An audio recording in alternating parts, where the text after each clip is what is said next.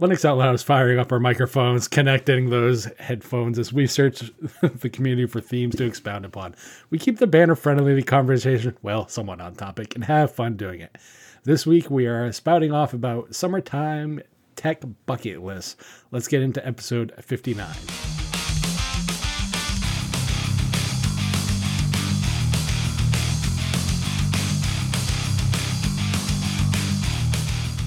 Linux Out Loud is brought to you by Linode and Bitwarden.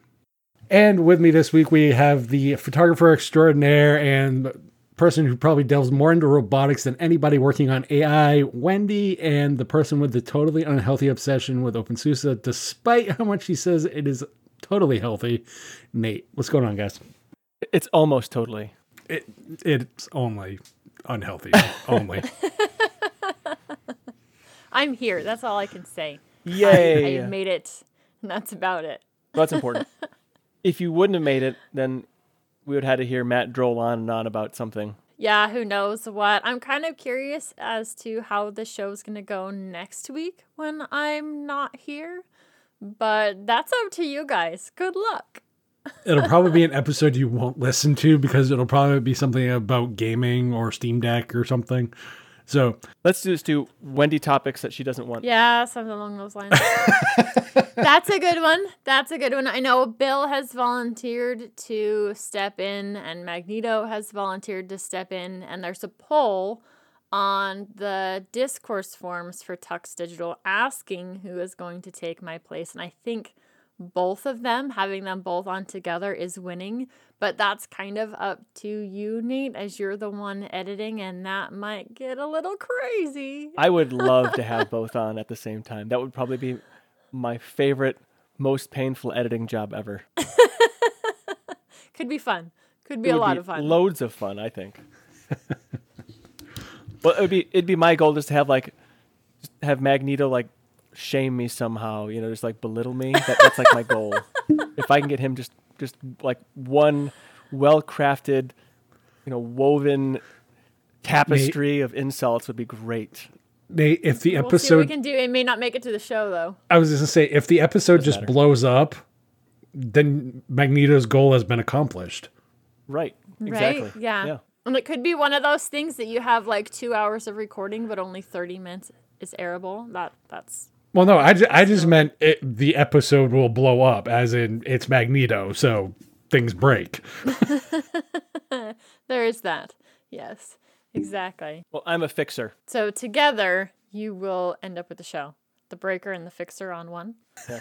it'll it'll be fine. Well, speaking of uh, fixing and getting things ready, Wendy, you have been preparing for more robotic stuff. Yes, this is the last prep week for World. So we're recording on April 13th. By the time you guys are hearing this, I'm already in competition in Texas.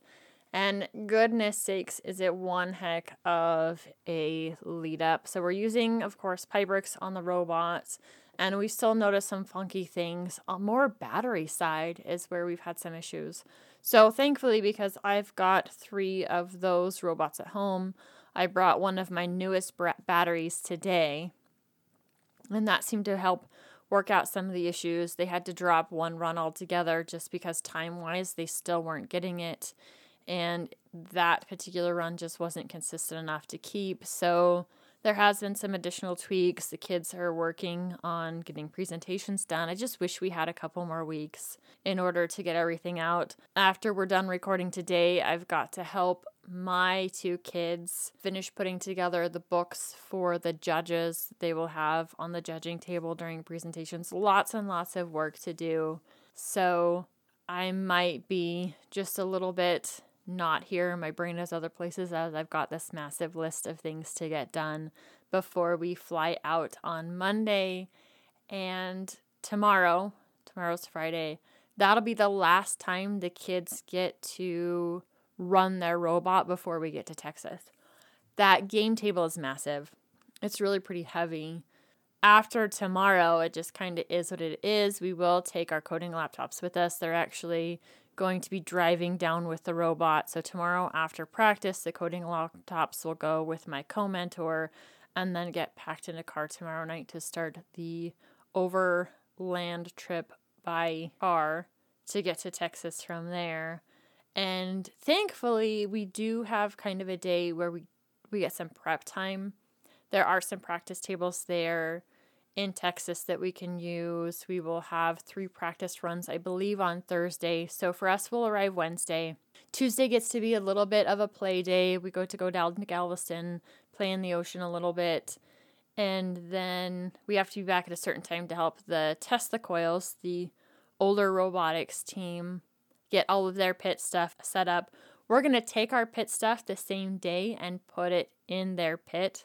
So the next day, we don't have to unload all of that stuff again or unload more stuff. We can just take it from their pit to where ours is going to be, set it all up. And then Thursday, we get three practice runs, but that's about all we know. Maybe that'll be the first day that we do presentations. All of the stuff still says information coming, which it's getting down to the wire. It would be really nice to know when our robot runs are going to be, what day we've got presentations, all of that stuff. Normally, because the FTC team has gone to Worlds before, by this time they knew which grouping they were in. They had a lot of in- information that we just don't currently have right now. So I will feel better when we have our official schedule and we can kind of plan out what those days look like. But it's the last last little bit of prep. Tomorrow's our last practice before we fly out. And I've had other people ask me, like, Are you so excited? Are you so excited to go? And I'm like, I've got way too much on my to do list to be excited. I'm too much more like, in panic mode. Like, holy crap, how are we going to get this all done before we fly out? But at some point, it'll be, I'll just reach the point where I've done all I can do. What's done is done. And now it's time to just roll with it.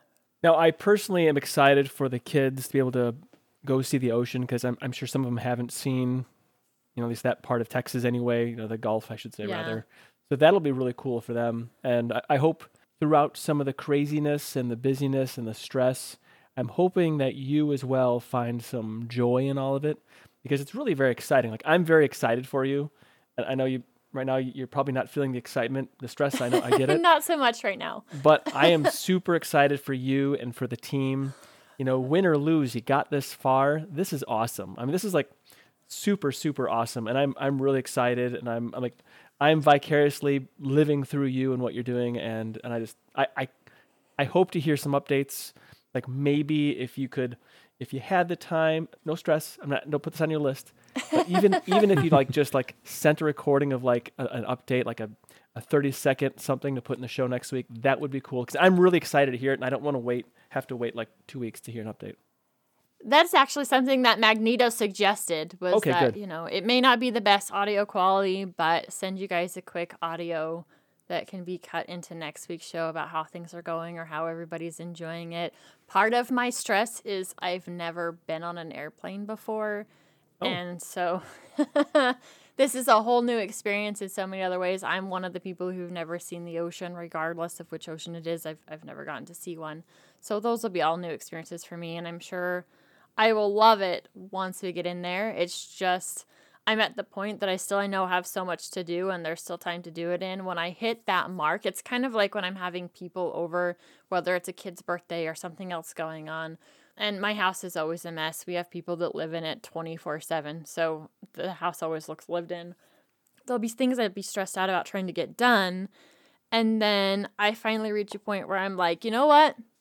What's done is done and that's it and it's time to just enjoy the company that's here. And i'm sure i'll get to that point eventually with the process of getting ready. I'm just not there yet. Yep i totally get it. Um, now i will say I, have flown many times and I, I don't enjoy flying but i did have an incident where the plane like fell. And like it wasn't like it just kind of it hit a, like a low pressure pocket or whatever, a, a downdraft. So I don't know what dropped. it was. So it just dropped. Everybody yeah. was screaming on the plane, but I was laughing because I figured if this is my last moment on Earth, at least I'm going to enjoy it. well, I mean that works. that works. Go with it that way, huh? Yeah. Cubicle Labs is continuing to get updates. Eventually, I think you're going to have this fully decked out, ready to go, and can be your own commercial building.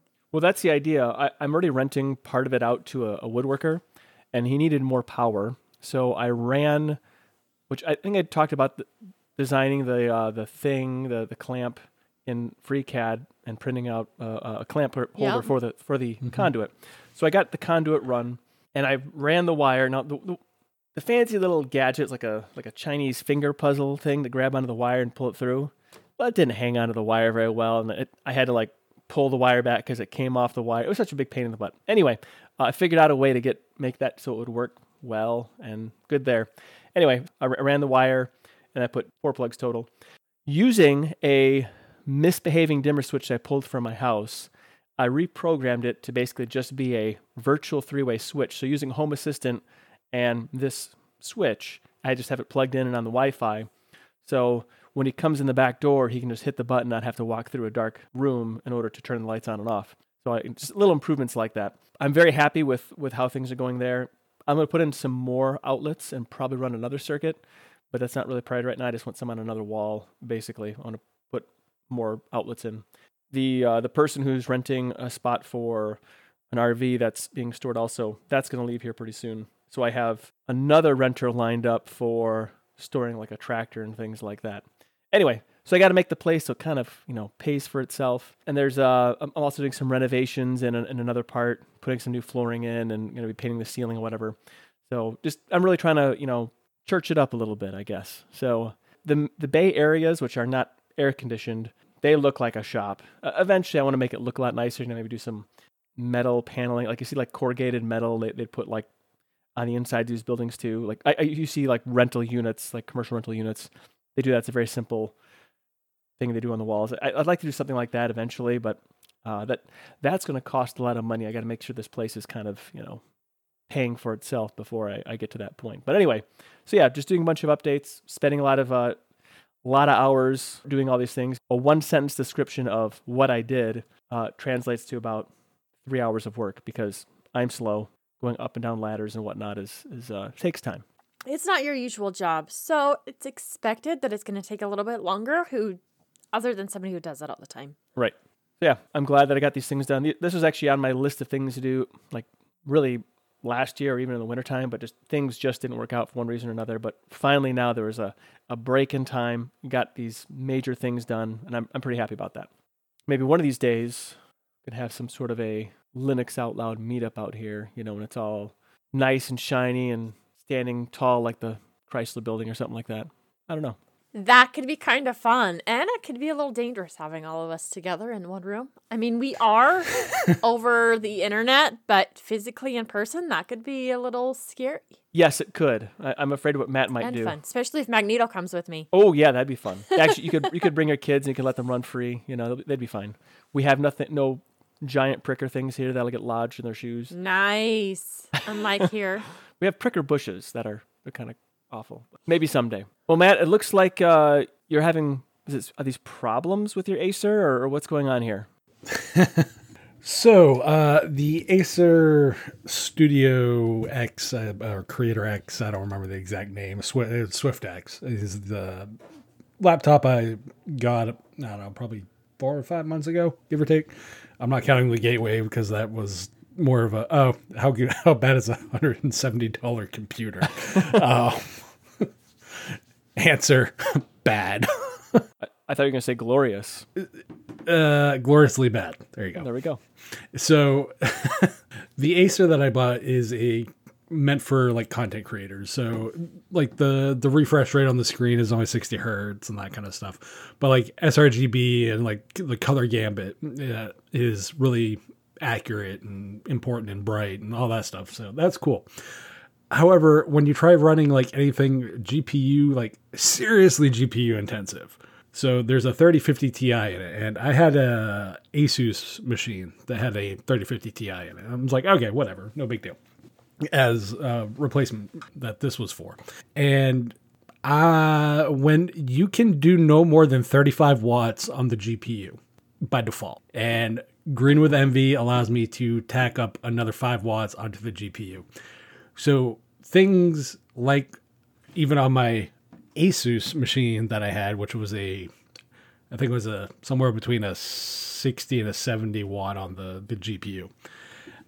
Uh, just from like if you're strictly just talking gaming, like if you're just going in that direction.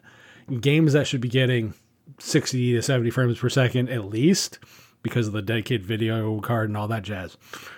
I'm not getting any better than I would on like Steam Deck performance level. Wow. This is like a eight core, you know, this is a, a 5900 or 5800 U processor. So it's like eight cores, 16 threads, 16 gigs of RAM, SSD, dedicated video card.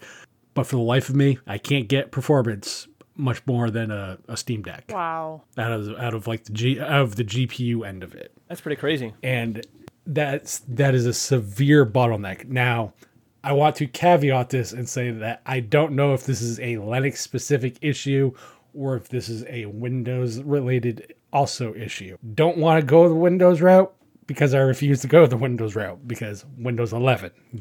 I guess you could always throw Windows 10 on there and test it out and see if it makes a difference to know if it's a Windows issue or a Linux issue. But that's a whole lot of work to do an Yeah. install of Windows just to test out the graphics card. Yeah, and so the other problem is, is like because it's a creator's laptop, and uh, I've been using it for like a lot of the the game sphere stuff and whatnot. Yeah. I, I have assets and everything else. And like, yeah, I can zip them up, you know, throw them up in the cloud, you know, own cloud, Nextcloud, whatever, Right, Google yeah. Drive, wherever, wherever.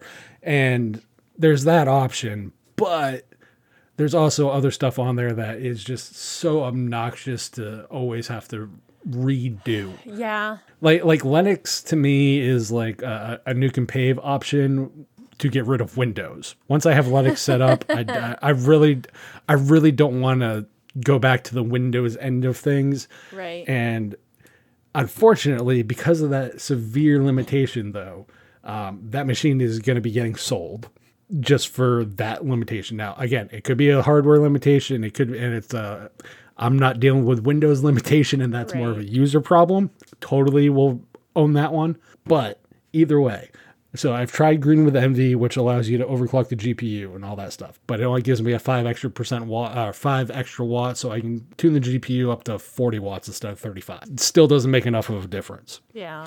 It's great. It's great on things like NVENC and encoding and all, like all that kind of stuff. It's fine, totally usable. When it comes to actually gaming on it, then that's where it falls short. Yeah, and that's where the catch is, because with the the the processor, I'm able to offload a lot of. I can, in theory, just solely based on spec, I should be able to capture video of the game on the laptop locally, not like through a capture card and all the other kind of nonsensical ways that normally would have to do that. I can't even do that. Like it, it just does not do it. And that for me, like as a content creator, is bad. So I uh, sold the the gateway already. The Acer is getting sold, and I purchased a, another computer. Ooh, so what are you getting? Of course What you are did. getting? I mean, you have to have something to fill the gaps for the two you're selling. So I understand buying the new one, but what is it? The new one, it is the Gigabyte Aero 5 XE4. So this is a NVIDIA GeForce RTX 3070 Ti. Wow. not the brand newest. Uh, I will say it's not a you know 480 or whatever. It's last gen. Intel Core i7 12th gen, so I think it's six, and I don't remember the exact like core count and all that stuff. I think it's 14 cores together. It's like eight efficiency and six like Yeah. normal. Uh, 15.6 inch screen at 4K, and this will make Nate cringe. It's AMOLED. Yeah, I mean, if you want to carry around a plasma TV, that's fine. 16 gigs of RAM, one terabyte SSD. All the the refresh rate on the 4K is only 60, but I really don't care. I've never been a like give me 120, 144 hertz. I, I just don't care. Yeah, I'm kind of the same way, especially when people are like, but you just have to have that on a monitor. And I'm like, I, I don't see it. Um, maybe it's just me. I get migraines that are ocular. And so maybe I just don't pay that close attention. I don't know. I don't know. I don't get it. So here here's the nice thing. This one actually tells me the wattage of the GPU. Heck yeah. so there's a there, there's a 130 watt 3070 Ti in this. So I looked up to where to expect performance wise on that particular card, and I'm fine with that. As far as the 4K, I don't know. It, it might be one of those I don't I don't blast at 4K anyway. So it, worst comes to worst, it becomes a, a, a 1080p out machine. Whatever. I, I really Right. don't care. It doesn't matter to me. Um, the other thing that I did like was that the price, the price uh, for 3070 machines is 15 1600 dollars generically this machine goes normally for at least according to newegg was where i bought it from was around $2100 i did not spend that Wow, but that's what it book that's what it books at That's crazy. that's a lot of. so the price I the price savings wise that I got was nine hundred and eighty two dollars or forty four percent. Nice. This is solely based on the fact that it was an open box. So Gotcha. twelve hundred dollars was my cost for that machine. I will take the chance on an open co- open box because I have looked at Newegg's return policy just in case. And? Um, and the generically you can return it uh, as long as in that 30 days and that's pretty much it. Uh, like after the 30 days you're screwed. Right. like there's no way around that. So i'm totally fine with that. So it's bought shipped and sold by newegg there's no issues with it as far as i am aware. That has been the new purchase. I will be crying for the next probably six months on my credit card but hey you know what i kind of had to because technically right now i actually have no laptop the other ones just weren't getting the job done. Actually, I can't say I won't install Windows on it because in order to sell it to get the most value, I will have to install Windows. But mm-hmm. then that requires me to update Windows and you can pay Windows again once I update it and you know see if it was my end or just too much work and it was just one of those no. right? Yeah. Yeah, definitely. so either way, that is the new machine. The Acer is going away and the uh, Gateway, well, that went away. I was just thinking about the Acer. Was the power limitation due to some sort of hardware limiting thing in there that wasn't allowing the 3050 to get the power, or was there a was the power supply inadequate? I honestly don't know. That's the problem. So I don't know if it's a limitation on the brick that they sent because I bought the machine brand new. It was new in box. Like I didn't have any of that particular nonsense where it's like, oh, it's a secondhand machine. It might not be the you know normal OEM. No, it's legit right from the OEM. Other than maybe it being uh, limiting on the the brick, the only other thing I can think of is the the the draw on the overall system is too much. So I don't uh, like again. I don't know exactly what it is, and some of the, again some of this is very specific to my situation. So, and it's not because it would like it's a nice machine. I like typing on it. I like using it and all that stuff. It's a 14 inch machine, so it, it's that happy medium for me. You know, portability versus a, a basically a 16 inch machine, which is what I'm getting. It's just one of those. It just doesn't do what I need it to, unfortunately, with the OS I prefer. Because Windows 11 to me is just too much of a headache. And I've gone into reasons about that. Yep, you got to have something that can work for you, and if it doesn't work for you, there's no point in having it. Exactly. So I get it. um, and from everything I've everything I've seen review wise, because I have looked up this very particular model, because the thing I like about Newegg, it gives you the full SKU model number, so you can just you know if you want to Google Duck Duck search your insert thing here and just use that SKU and type in like Linux or Ubuntu or Arch or whatever, and you get some hits back. It works fantastically. I- and on a side note, yeah, I don't I don't know about the 4K thing. Like I just don't care. Yeah, I don't care about the 4K either. I, I don't. It really depends. On a screen that size, I don't know how much of a difference it makes. I do have a 4K screen. My main screen is 4K, but I don't actually display things on it at 4K just because it makes things so much smaller. And Uh, What what do you do? 2K? I'm assuming. no, actually, I've got it displaying quote unquote at 1080p. I still have all of the pixels, but the other monitor that I use is only 1080, and I don't like the difference between the two size wise. I don't like things to change sizes, they're going back and forth. so, mm-hmm. right now, I am displaying things at the lesser quality one. But like I said, I still have all those pictures. It still has all of that detail. I do like the way it makes text really crisp, really, really readable on my main mm-hmm. monitor right now. And I wouldn't be opposed to getting another 4K monitor. What I don't like is 4K TVs. I haven't had very good experience with them. So I'd have no desire to go that route. It just kind of depends on the use case. But when you're looking at a laptop monitor, I think it kind of becomes a a waste. Like 2K is the best I'd want to go there. And that way you'd still have some of that finer details, especially in the fineness of the text, being able to read things really clearly. Mm-hmm. Well, the thing that I'm concerned about is, and what I've read from this particular machine, calling it a battery drain is an understatement. Gotcha. Because of yeah. ju- Oh, that'll be fun. because it, it's run. I mean, in fairness, like I, when it comes to like example the Steam Deck, if I'm running everything at full tilt, I don't expect more than an hour and a half at best. So whatever. Like I, I have really low, low expectations when it comes to that. Wow. This episode of Linux Out Loud is brought to you by Linode. Visit linode.com slash tux and see why over a million developers trust Linode for their infrastructure. From their award-winning support to their ease of use and setup, Linode has been a trusted partner for developers and businesses since 2003 because they offer the industry's best price to performance value for all compute instances, including shared, dedicated, high memory, and GPUs. Linode makes cloud computing simple, affordable, and accessible, allowing you to focus on your customers, not your infrastructure. Visit linode.com slash tux to create a free account. Plus, you'll get a 60-day, $100 credit to your account. So with the weather changing and that time of year where the weather warms up and you know we all might enjoy things going outside. I know Wendy and Nate both enjoy you know doing that whole nature The thing. Grand outdoors. why, but You do too, man. yeah, that, that I can't lie. Yeah, I do. But anyway, that that's total totally irrelevant.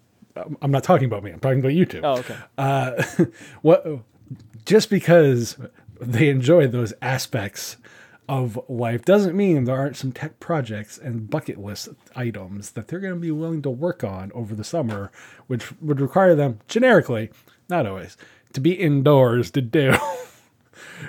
so, Wendy, what are some of yours that you're looking to do? Probably one of the top ones is an issue we're going to start having with Netflix. In laws are a ways away, and part of the reason why we got a streaming box was so that the kids would have decent things to watch when we were there. Um, at one point, when they still had a satellite, I'd been out helping my husband with something. I come in and I was like, holy cow, why is this on? And my mother in law's like, but it's Cartoon Network. And I'm like, yeah, just because it's Cartoon Network does not mean it's okay.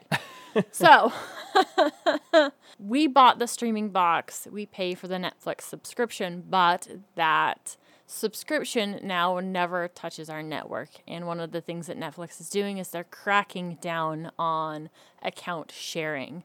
So even though it's our box and we pay for the subscription, all of that stuff, we're potentially going to be losing access to that device at their house. And one of the suggestions I've seen is to basically route that traffic through your home internet. Which the downside of that is our internet really isn't that fast as it is. So to have another device on our network that isn't even here could be a potential drain. And of course, my in laws do use that streaming box. It's not like it's only used when we're there. So, say I'm in the process of trying to upload shows, get stuff down. When I'm here at the house, I can tell everybody, hey, go do something else and get off the internet. But that's a lot harder when I don't know what's going on three hours away and what they're using the internet for. So, I really don't want to route the box through our home internet. I need to figure out some way to either not lose that service or drop it altogether and then just stream some of those things in a different way. We'll just kind of see what happens there, but that's definitely one on my to do list. And the second one, they're both related to my in law's houses. And the next big thing is to actually install a Pi hole at their house. I've been talking about this for a while, probably ever since I installed mine. Absolutely love it. I love the way that it helps protect the network. I love the way that it helps protect my kids. There's a whole lot of phoning home that doesn't get to happen on certain devices. We get some ads blocked. One of the biggest things that gets blocked is tracking and some of those nefarious style links.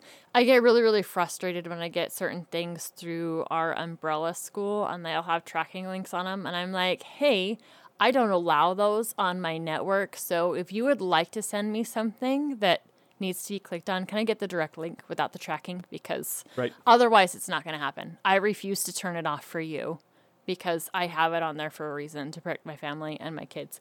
So I don't turn it on for anybody.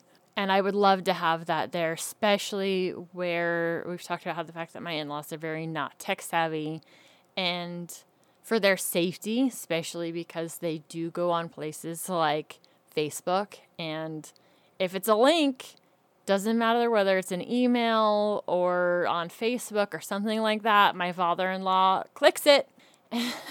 and they're how people get information and all kinds of stuff, you know, Oh, just yeah. not realizing how dangerous that is. So I would actually say the, the Pi-hole is a bigger thing that needs to be done over Netflix. I just need to make sure I've got the hardware and then be able to go set that up for them. That's something that's been having to wait for this summer. We haven't been over there. Well, we were recently over there, but before that, it was like the end of September. We really didn't get to travel a lot this winter with everything that the kids and I had going on with robotics. So while that slows down, I'm not saying we're going to be done completely with robotics over the summer. I'd be lying if I didn't say it was a possibility that we still do some kind of robotics throughout the summer, but it won't be as an intense. And when it's not as intense, we have some weekends that we can get away and I can go take care of some network stuff for them. So I can't think of really anything on my bucket list for the house right now. A lot of that's already getting taken care of with parts that I have right now. Heck, but it may not be summer until I can finally get them in. But everything else is on the in laws side of things. And Nate, you have some stuff for your place. And the first thing I'm guessing has to do something with the C64. It does. My C64 Imposter, my AMD powered desktop computer that looks like a Commodore 64 but isn't. It runs OpenSUSE, of course. I have a CPU I need to put in there, and I'm, I want to do a memory upgrade in it as well. I just haven't had the time to do it. I got a bunch of other things that really are, is a higher priority. I mean, I could probably just do it, but then I got to sh- push all those other things down, and I, I don't want to do that right now. So that's one of the first things when I get uh, a little bit of time, which will be soon, which will be soon, to do some upgrades on that. I it it'll be uh, quite a bit more processing power for the for the CPU. It's a uh, the Ryzen 7 5700G as opposed to 3400G that I have, a Ryzen 5 3400G. So uh, I think single core performance is higher as well as you know altogether. It's of course much better. So hopefully I'll have um, an even better desktop experience. And then it only has 32 gigabytes of RAM, and I think that's kind of kind of missing something there. If I had 64 gigabytes in my Commodore 64 Imposter, I think that'd be better. So that I have to do that as well. Those are the two main things I have to do, and I haven't sourced the RAM yet. And uh, you know, I, I would get Rainbow Vomit RAM, but I have such low clearance on the inside of it. I don't want to risk you know impacting anything. So With all the crap you gave me last week about Rainbow Vomit RAM, no, no, no, no, no. You should be buying some. But if it you. doesn't fit in there, that it's not going to work. So I don't care if it fits or not. but you wouldn't see it anyway. It's a beige box it sits inside of. That's true. It's definitely hidden from yours, at least with either my main desktop or the kids system that's being built. It does have a glass panel that you would be able to see the rainbow vomit coming out of it. Yeah. But I'm just saying, with all the crap you gave me, you need it more than I do. Probably. Maybe. So, Yeah. Wendy, yeah. when you buying the rainbow vomit, I am not. somehow we have to hijack wherever she buys it from and send the wrong, you know, contact Newegg or wherever and say, no, send her this. I'll pay the difference. Send her this instead. Thankfully, their RAM is already here, Oh. so that's not That a possibility. The thing for their system that isn't here is the CPU cooler, and that's not supposed to arrive until May sometime for some reason. So I might have to order them a new CPU cooler An RGB so one. we can get it put together faster. But yeah, I'm not telling you guys where I'm ordering it. So so Nate, what we got to do is we got to have Magneto take the current RAM and hide it, and then we'll order her the desktop RBG Rainbow Vomit RAM Perfect. for her. like that. if, if that is the only RAM she can find. It's a good idea. Although I don't think I don't think Wow. I think Magneto is probably on Team Wendy over Team Matt and Nate. I'm, I'm just gonna throw that out there. Here's the thing. No, I'm pretty sure Magneto would agree to something like that. and I'm having second thoughts about showing him how to join the show next week. Well, give him my number and he can call me and I will walk him through it. Or not. Anyway, The next thing on my list that I, I really want to knock out is I got the Atari VCS, same one you got. Well, no, I got the I got the the wood grain one because I had to have the wood grain. I couldn't. The, the black onyx was just too modern-ish. I, I had to have some wood on there. I just I needed it. I, I want to do the upgrades on that and then open SUSEify that. That's that's a big thing for me that I really want to get done probably within the next month or so. So is it still going to be a gaming system when you're done with it, or are you going to use it for other things where you're putting OpenSUSE on it? Uh, It'll be it'll be basically a, like a, a Steam machine essentially. I'm gonna put it in big picture mode Okay. and then just have uh you know I have OpenSUSE on the under, on the underpinnings of it, primarily for gaming in the living room. My hope is that I can relieve some of the pressure off of my Steam Deck. This is it's a, it may be a shot in the dark because it's not as powerful as a Steam Deck, but hopefully I can get enough performance out of it that it'll pacify the kids and I can maybe recover my Steam Deck for You can get your Steam Deck back for the summer, is what you're hoping. That, that's kind of hoping, yeah. I, I won't get it back fully. So the Steam Deck that is supposed to be yours technically ended up being the kids. I don't know what happened. I, I even said they're not going to be able to play on it. I remember I told you that. I said they're not going to they're not going to be able to play on it. And then somehow that didn't work out. I don't know what I did wrong. Bad parenting. You let the kids you let the kids use it once, and then once becomes many. Yeah. it gets more playtime than the PlayStation or the Nintendo Switch for sure. With like without question. That's pretty impressive, I think. You know, because Nintendo has a lot of fun games. PlayStation has some meh games, but the kids like it. Like the Battle Battlefront something, Star Wars Battle. So I don't know what it's called.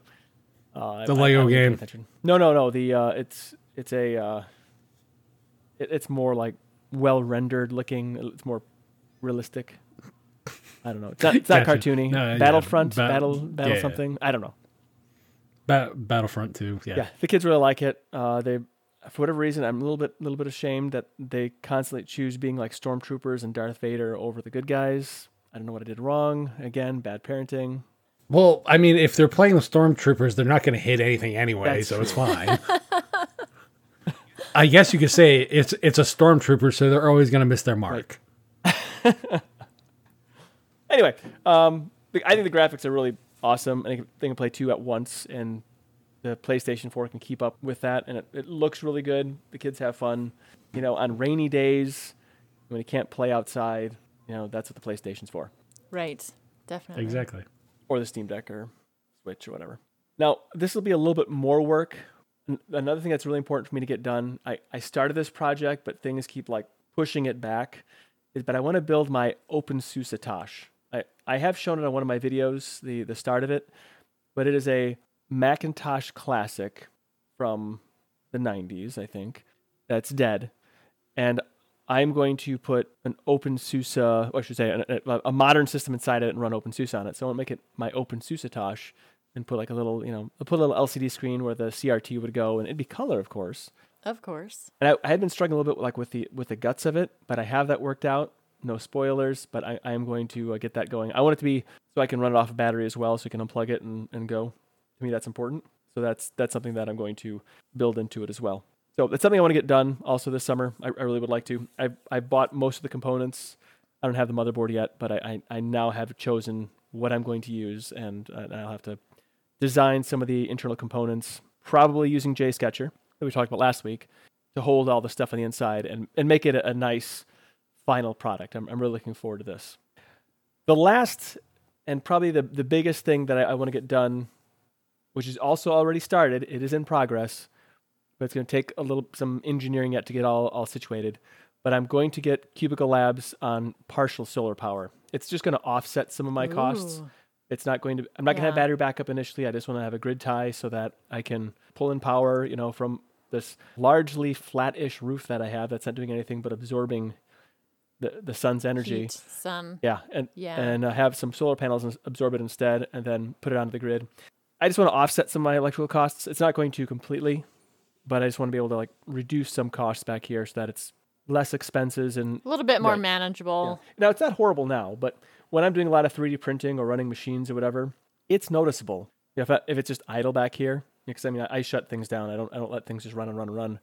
Uh, it, it it's not too bad. Like last month wasn't too bad, but there this next month is gonna be pretty bad. So I, I I just want to offset some of that that cost. You know, there's a I am renting space out here as I talked about previously, so he uses quite a bit of electrical power to run his machines, and you know if I can reduce some of the electrical power usage, that would be all the better for me. Those are my my top tech bucket list things that I want to get done, and probably the last one being the most important, but the first one I really want to do probably the most. That makes sense. The last one is more stuff that is part of being an adult and making life easier as an adult. And the first thing is more the fun stuff, the play stuff, the things that we enjoy. Yeah. So we're gonna do the play stuff first, and then the adult stuff last. Well, I did it from uh, simplest to most complex as far as like what time wise, what it's going to take me. That's how I laid it out. Keep telling yourself that, Nate.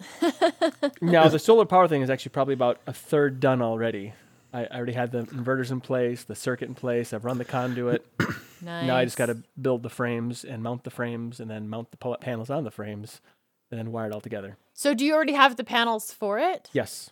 Oh, nice. That makes it so much easier if you've already got the stuff on hand. Yep. Though it does take time to do all that, and it is a fairly large project. It's not just a teardown of a computer. That's more of a construction type project, especially get everything mounted. Good luck with that. I'm kind of curious as to how that goes and then what your overall power savings ends up being once you have those installed. Yeah, I am too. I'm, I'm curious to see. And then I got to get get all the uh, approvals in place too for for this edition. Now, it's not infrastructural wiring, so it doesn't require all the permitting, but it, it does require approval from the electrical provider for me to, to put it on the, on the grid, power on the grid. Yeah. Good luck. Yep, should be fun. Matt, so you are doing something with the home theater PC again? Yeah. So uh, these are projects that I started and actually never finished. So what better time? How many of those do you have? About as many as you. Want to bet? That means a lot. a lot. a lot of things that I start but never get to go anywhere, unfortunately.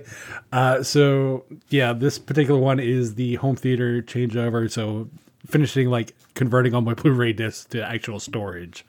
Um, and that kind of stuff. So getting all those onto storage devices and getting the Atari VCS to actually do what it's going to be used for, and that's you know home theater PC for local network and stuff. Uh, that's going to be what that's used for. And the other thing is finishing downloading all my GOG games. I don't know, probably sometime last year, I believe. I talked about a program that I was using to download all my GOG games because the default way of doing it is kind of obnoxious uh, and not a fan of it. I have found that I can actually use that program in Linux via Wine, which is fantastic. Now, there are programs in Linux that, yes, you can do this all from the command line and all the other stuff. I don't want to deal with the headache.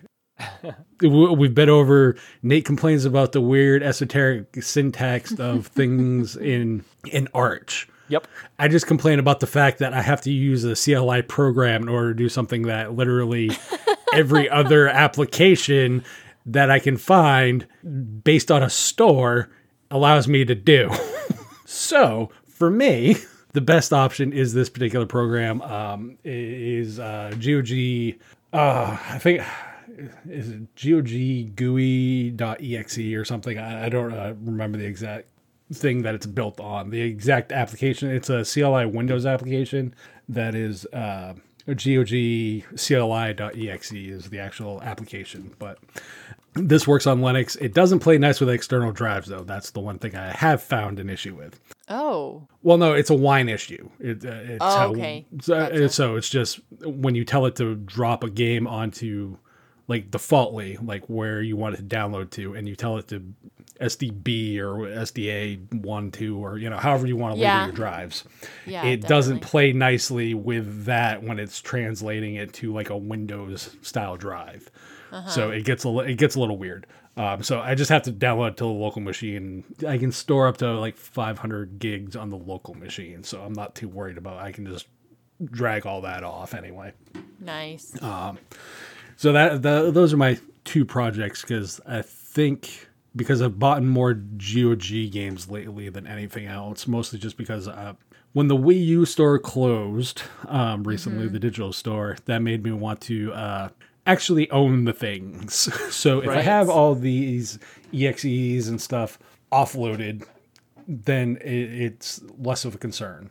So that's kind of where I'm at. Um, and I think I got done. I was around game 200 something on on the the GOG list, and I'm at like Wait, two. what? You said recent games, downloading recent games. That's like No, no, no. So that was where I stopped. So that's where I had stopped, as in I had no more games from GOG to add. oh, okay, okay, gotcha, gotcha. Now I have about another 60 or so games to add to that. Holy cow! So did you buy most of these games off like this recent spring sale, or are these recent games within like the last several months, last six months? Probably since the last time I've talked about this is it's been probably the last six, seven months mostly. Um, Okay. A lot of them, a lot of them have been sales and stuff. I like my GOG wish list is a little different than my Steam wish list. So Right? Yeah. Steam Steam is more current games that I want to know that are going to be on sale, like more Mm-hmm. like recent release games. GOG is just stuff that like they do release recent stuff, but I'm more willing to pay a little more on GOG sometimes because I don't have to worry about once I download it. Gotcha. So once it's downloaded, like w- once all the parts are downloaded, it it just don't matter. it's just done. So there are certain games that I've paid more for on GOG, but you know when some of the games are like three dollars or five dollars, and it's like okay, whatever, you know. So Yeah. I'll pick one up here and there, and sometimes it's like, oh, I had an extra five bucks this week, so I you know go and buy a GOG game or whatever. Uh, you know, it's just kind of in I don't want to say indiscriminate spending, but like more th- disposable income spending when it comes to just like, oh, I actually have some extra leftover cash this week, so I can go and splurge a little bit on GOG. That's kind Buy of what this I've been doing. game That's- or pick up this thing that I wanted that's on sale, kind of deal. Yeah. Yeah. Yeah, that's that's why a lot of my recommendations I've been tagging GOG a lot more instead of Steam. Now I have my issues with GOG and their Linux. I use the term support very loosely, um, but as far as just like owning the product, that's what I care about, and that's what they provide. So that's Yeah. kind of why I'm why I'm going this route. So I got to finish doing that. You pushed me toward using Minigalaxy for managing my GOG games, which I have been using. But now you're talking mm-hmm. about something that uses a different thing. Is it for archiving that you're doing that, or, or what, what's your reason? Yeah, yeah, yeah. It, it's for local archiving, Okay. so that way I can I have the games, so I don't need to rely on like if GOG goes away as of now, there go about three uh, about a hundred games. I'm just rounding it off about a hundred games Okay.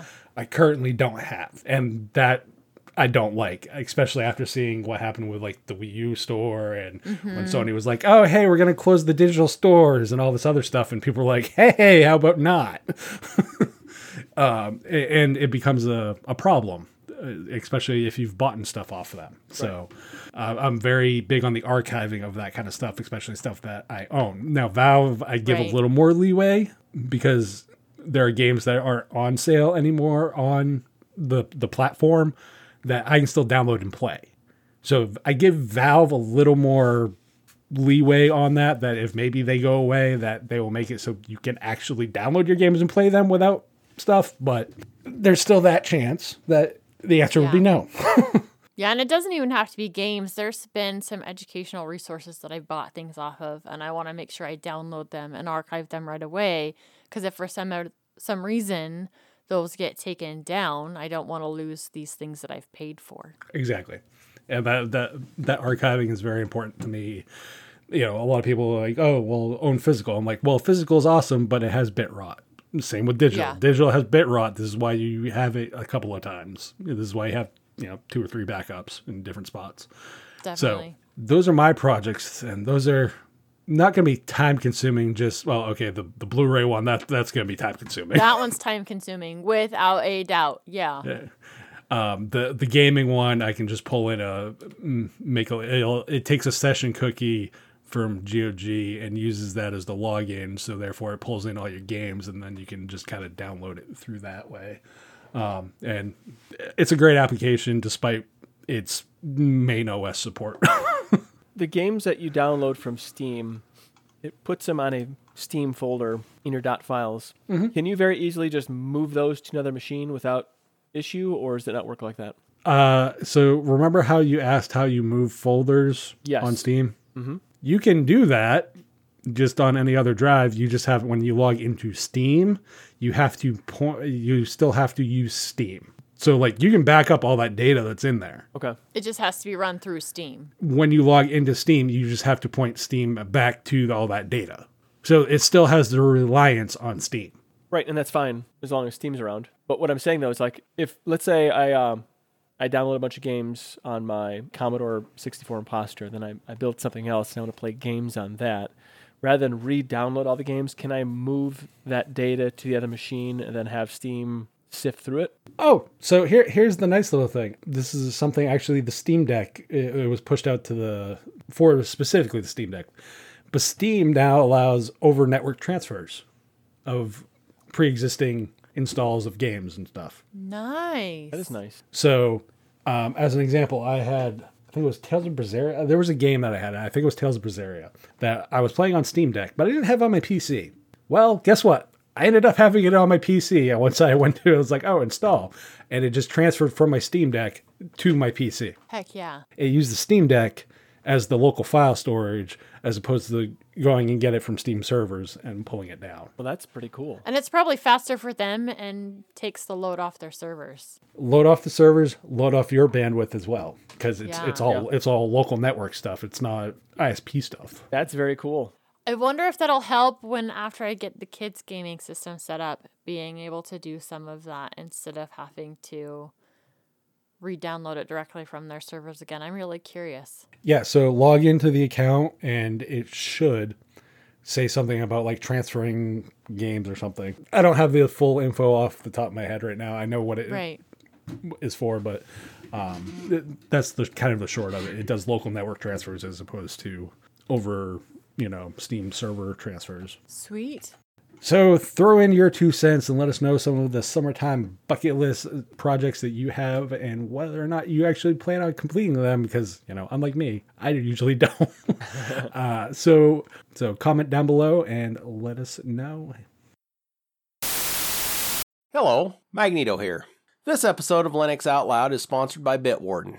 Bitwarden is the password manager that we, well, that they use and trust. Bitwarden lets you set up things like a PIN to easily access your password, as well as additional authentication such as master password and adding phrases to fingerprint security, all to keep your password safe. From me. Bitwarden is the easiest and safest way for individuals, teams, and businesses to store, share, and sync their sensitive data. Go to bitwarden.com slash tux to get started for free. $10 premium account includes 1 gigabyte of encrypted file storage, two-step login with YubiKey, U2F, or Duo, Vault Health Reports, and TOTP Authenticator storage and generation, and priority customer support. Make the smart move, like many from the community have, and go to bitwarden.com slash tux to get started for free. If you're like my wife, Sinister Wendy, you'll want to show your appreciation by signing up for the premium edition, especially since the premium edition only starts at $10 a year. Thanks to Bitwarden for supporting this episode of Linux Out Loud. Magneto out.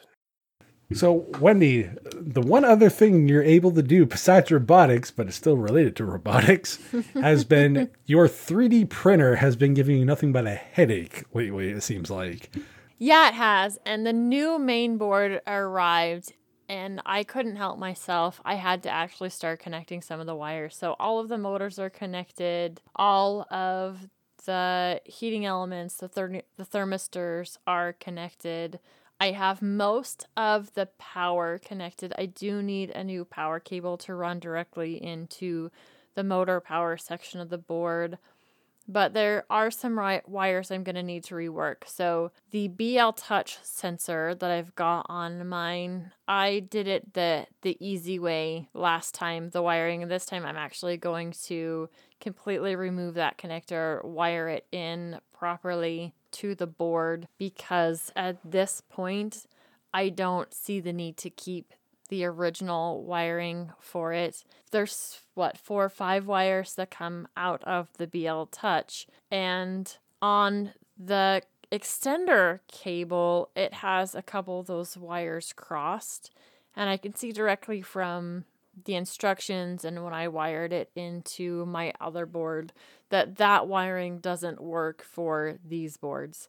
And so I'm just going to do it the right way, take off the old connector, put a new one on so that one's ready to go. And the other thing that needs to change is I have two endpoint sensors, so one for the X and one for the Y. And on the sensors themselves, it's a three prong sensor, but on the other side, the side that's supposed to go into the board, currently it's only a two. They're threes on the board itself. Of course, there's only two wires. So, one, it's making sure you're connecting it to the right wires and just changing out those ends. After that's done, which I'm hoping to be able to get that done this weekend, I really would like to make sure that everything works before I leave. I probably won't get to print anything um, because I do need to spend some time reworking that configuration file because it is a new board. But once I have all of that done, I can make sure that everything files up properly, make sure I don't release any magical blue smoke, and then from there, rework my configuration file and finally get my printer up and running. I would like to have this done before I leave. I would also like to have the kid system put back together, but as I talked about earlier, I don't even have their CPU cooler yet, so we're still waiting on that. But this is one project that I could say, hey, you know, I'm taking a little bit of time for myself, taking some time out for the prep, finish getting this wired in, make sure everything fires up.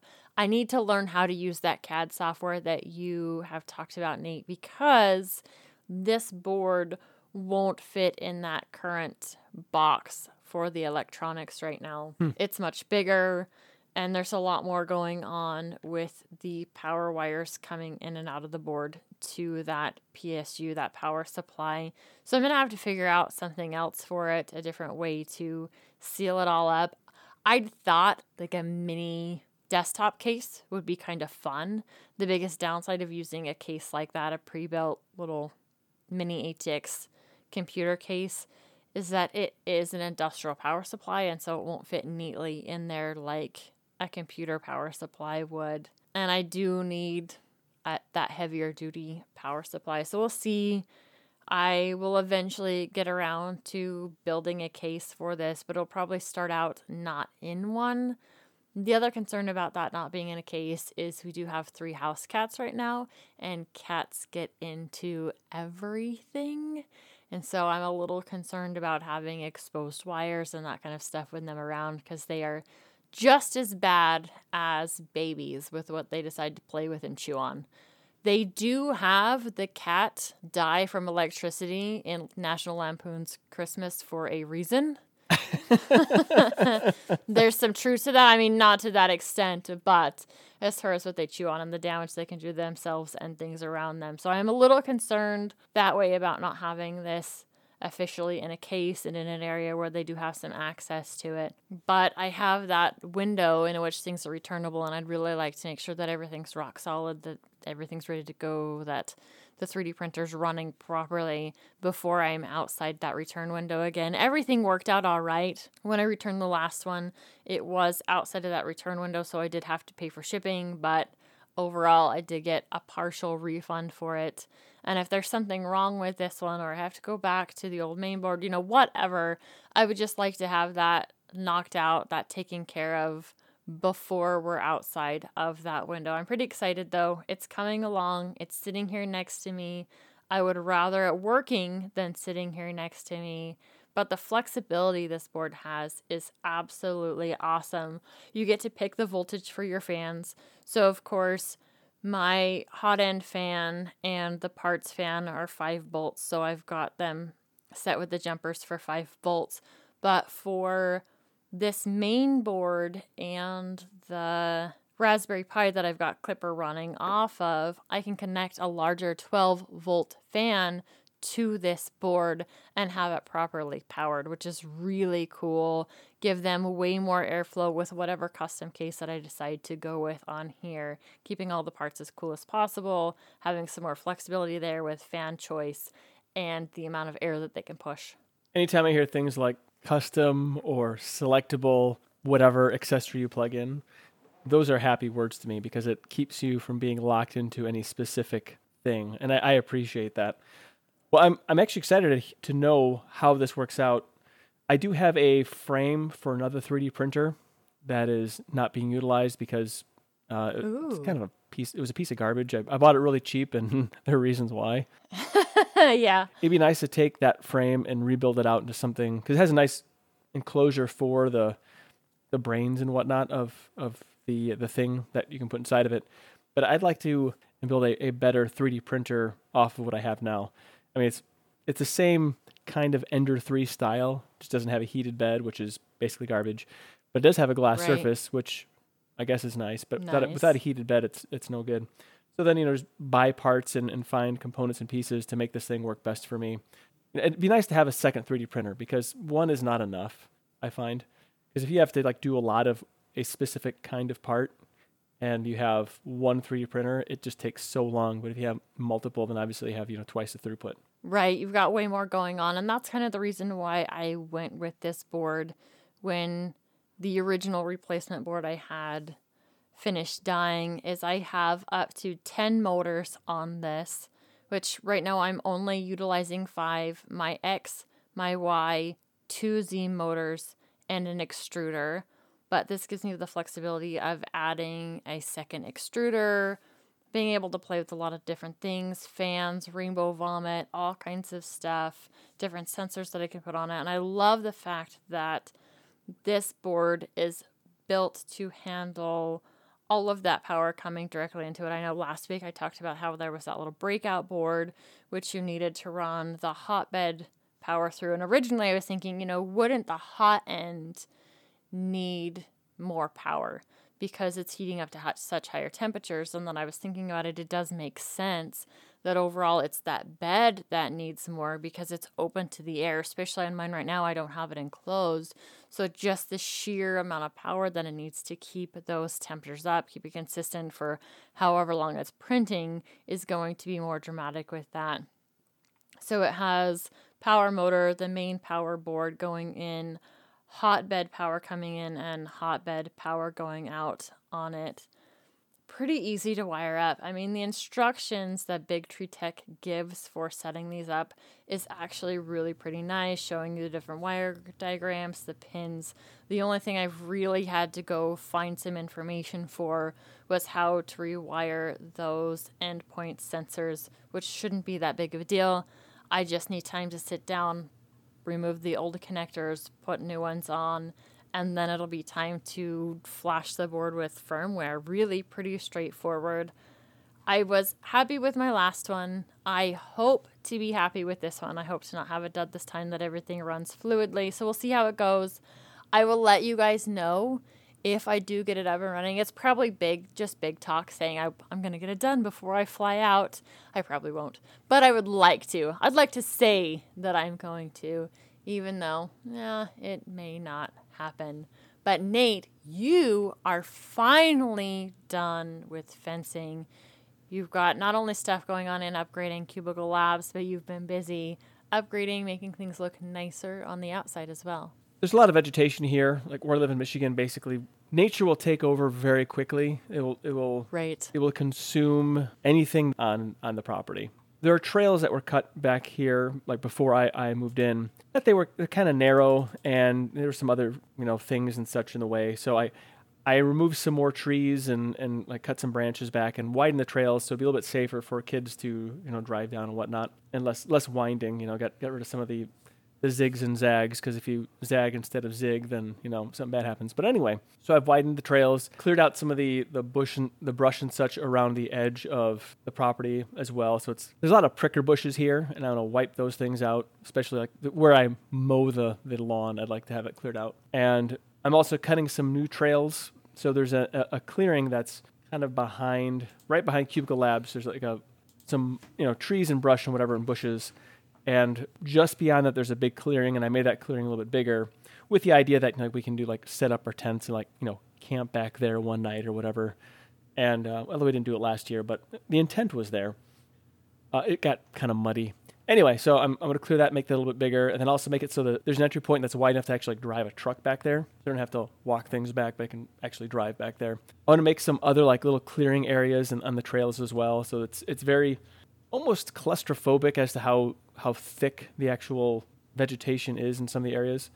So right now, while spring hasn't quite fully sprung yet, is the time to wipe a lot of the stuff out before it, it really grows. Haven't selected a spot yet, but I'm gonna create some other like little little clearing areas. If let's say the kids want to pull off, you know, off the trail, or whatever, they're just like some spots where you can do that and uh, just make some other like little little areas, little nooks, little places. You know, also like when the kids want to chase each other like through the woods, or whatever. It's more fun if you have more paths. I think. Oh, definitely. So I, I'd like to, yeah. So I just want to cut some more paths, and also I like to. Sometimes I like to run my property. It's about, uh, it's almost a kilometer loop the way I run it, and uh, and I want to. Oh, nice. Yeah. So I want to be able to, you know, have a few more paths in there to make it more interesting to to run. You know, some other winding areas and whatnot. There's a lot of living things back there too. We have you know wild turkeys, deer. Saw some raccoon prints, which I'm not, really happy about that. Raccoons are awful. yes, they are. But you know, I like it's fun to kind of you know run back there and see things. And uh, I had a I had a wild turkey visitor this morning looking at me, and I'm, I'm not sure what she was thinking, but my my turkeys were like dancing in front of her. It was pretty funny. So uh, she wasn't impressed. That's cool. It's the weather's getting nice, or at least it sounds like it's getting nice here. We had another winter day today. We had some gorgeous days earlier this week. I threw on a tank top and was just gonna throw on a really light crop jacket to go over top of it while we were at co-op. And my daughter comes in as I was finishing getting ready. Goes, I don't think you want to wear that. Look outside. And I'm like, crap. Fine, I'll go put on a sweater. don't want to go put on a sweater. So hopefully. I'm sure it's a bit fickle there as well, but hopefully the weather stays nice and lets you get some of that finished before the weather actually gets hot. Yeah, that cold that you're talking about, that's on its way here next. So Monday, we're gonna Ugh. have we're gonna have a uh, like a 30 de- degree drop in temperature. Yeah.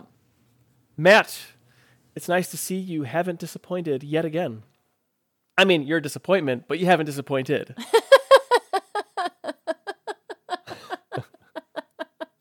Oh, Nate. Next week's going to be fun. I cannot wait to hear this show. Yeah, it's going to be a bit crazy. Though I want the raw show, I want the unedited show because I've got to know everything that happens off air. okay. Yeah. No. yeah, definitely. Well, I'll, I'll go through and I'll, I'll I'll clean up all the gaps and whatever, and then I will do a you know a release, A super behind the scenes Yeah. show for and then and then you can Perfect. listen to that. Yeah. Awesome. This one looks like it's a fighting game in a post apocalyptic world. Yeah, so this is a futuristic version of uh, Odyssey to the West. So anybody who has ever read Odyssey to the West, it's basically like the the Monkey King and kind of very um, Chinese and Asian folklore. Um, but set this is set more in like post-apocalyptic kind of future. You know, World War Three happened, not many humans left, robots fight, you know, all that fun stuff. It's more of an action adventure style game. Um, the the secondary character that you have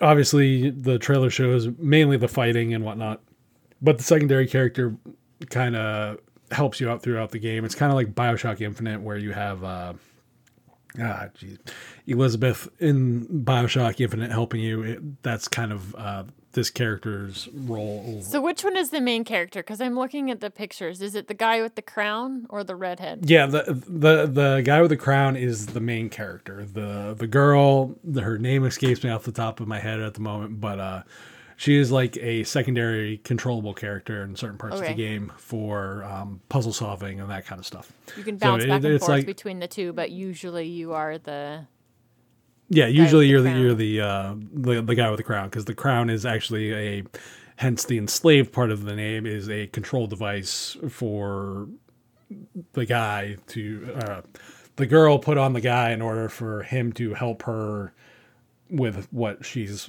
trying to do. gotcha. It's it, it again, it's very much Odyssey to the West if you've ever read any of those style of books. So I enjoy the game. It's uh, it's deck verified, so um, I get it at 720p 60 as far as what I've played it at. Um, I have it on the Atari VCS right now. Um, I've played it on there.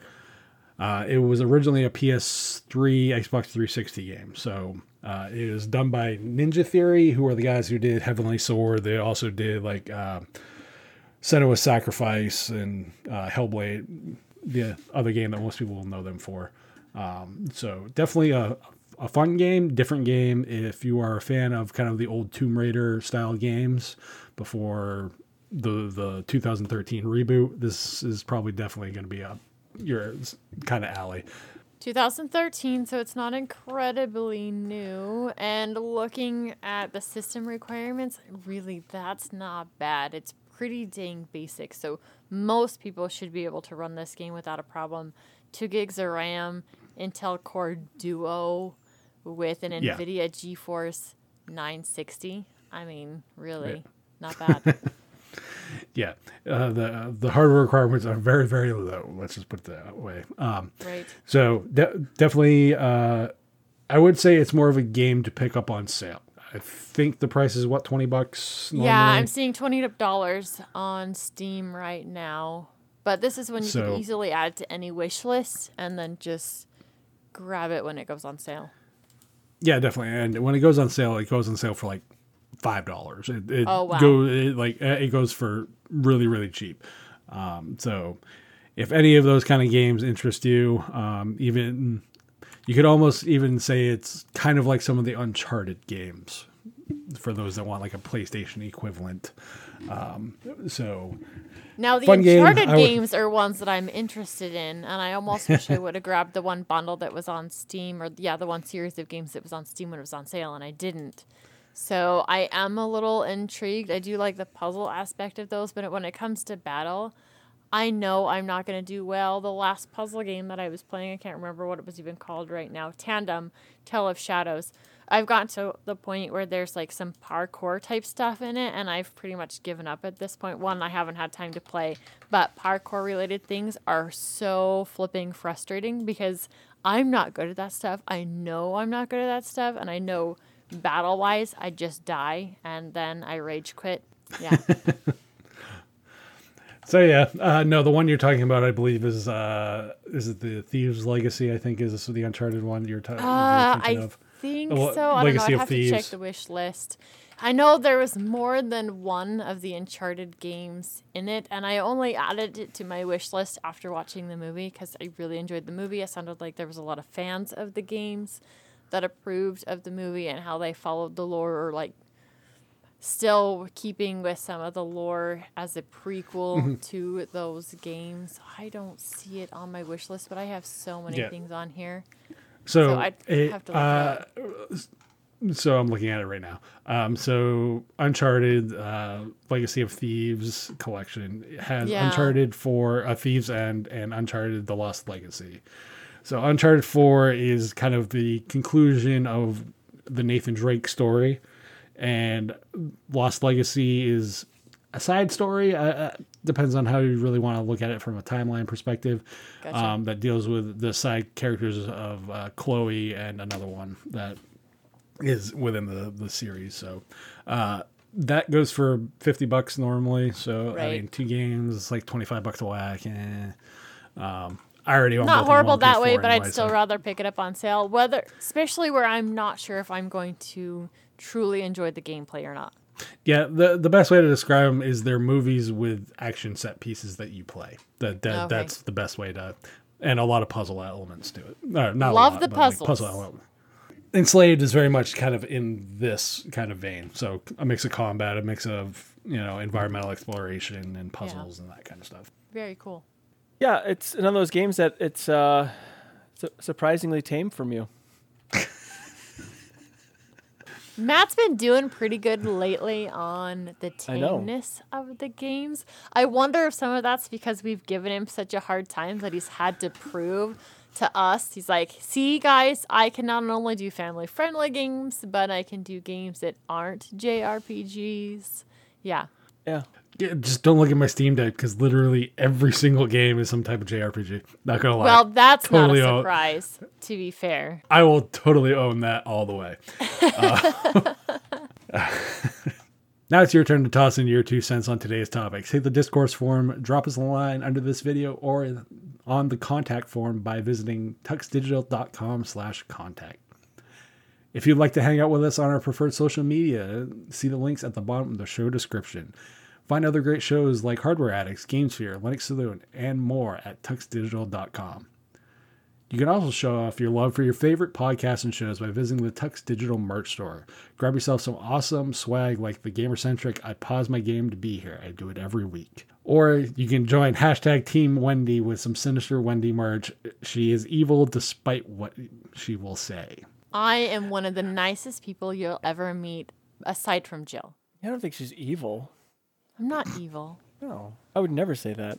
I might be married to Magneto, but I'm not evil. The sinister part would say otherwise.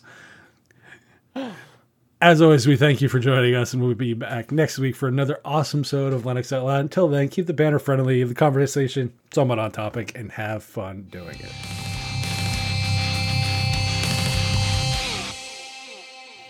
I mean, I wouldn't want to cross Wendy, but I'm. I don't. As I don't cross her, I think you're fine.